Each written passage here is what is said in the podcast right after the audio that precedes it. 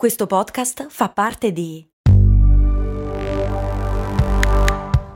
Voice Podcast Creators Company. Avrà un certo languorino.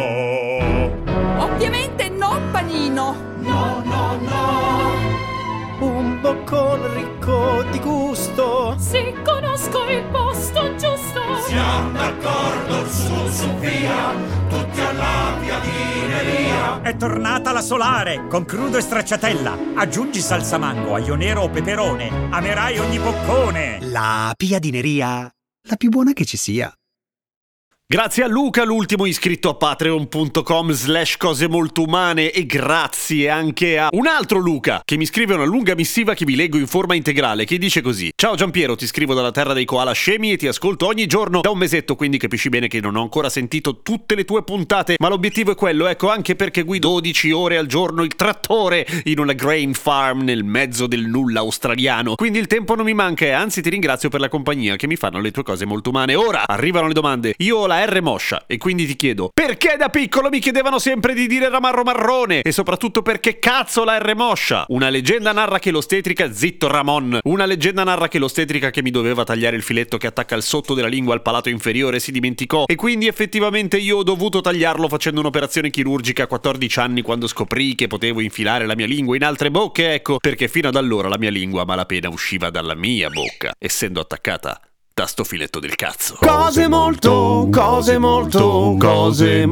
umane.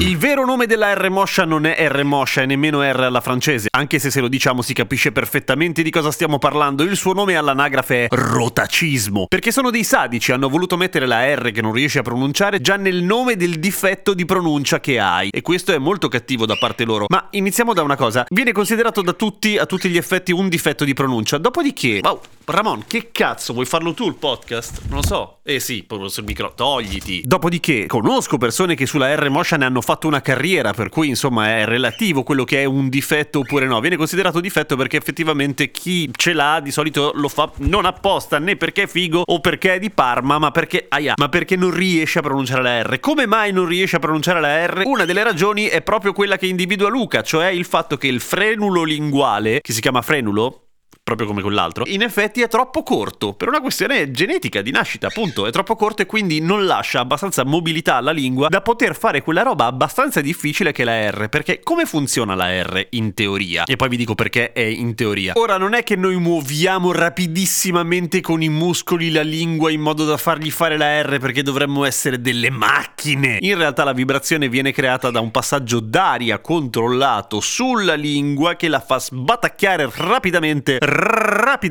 contro il palato, o meglio contro il palato, contro la fine del palato, quelli che si chiamano gli alveoli, cioè da dove nascono i denti, alla base dei denti, degli incisivi superiori in questo caso. Ci sono molti altri modi di fare la R e anch'io ho il frenulo corto, non abbastanza da che dovesse essere tagliato, semplicemente perché non ho la R moscia, ma nemmeno la pronuncio così come andrebbe pronunciata, la pronuncio di fianco, ed è il motivo per cui, ma questo non importa perché è un podcast, nei video si vede che parlo tutto storto. Quando hai il frenulo corto e non riesci a pronunciare la R, ricadi su una serie di espedienti diversi, ok? Il primo è la R moscia, quella alla francese, in cui quello che fai vibrare in realtà è il velo palatino, cioè il palato molle, e lo fai vibrare facendo passare l'aria anche lì. Sembra un motorino. Ma ci sono altri modi di non pronunciare la R, cioè la EV oppure la E direttamente. Tutti suoni che sostituiscono foneticamente una R classica, diciamo, ma che rendono intellegibile quello che stiamo dicendo anche se abbiamo il rotacismo. Da cosa dipende su quale R si ricade, su quale tipo di non R? Credo che sia una questione di conformazione e di comodità, bene o male. Anche perché non è solamente la brevità del frenulo linguale a determinare la R moscia, ma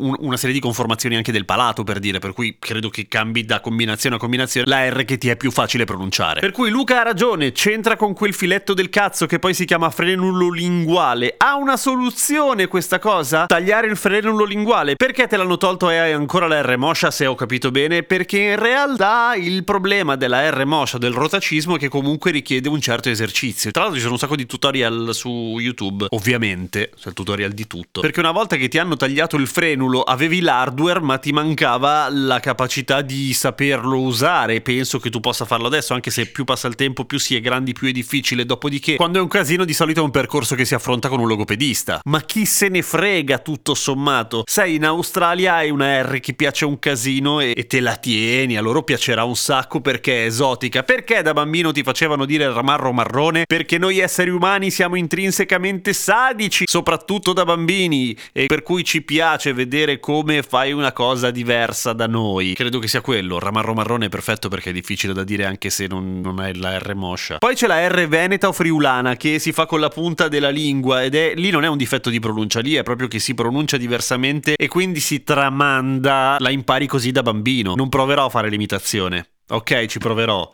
La R. Fa schifo, non mi viene bene. È quella che ogni tanto ha Manuel Agnelli quando canta, per una questione di origini friulane, credo. A domani con cose molto umane.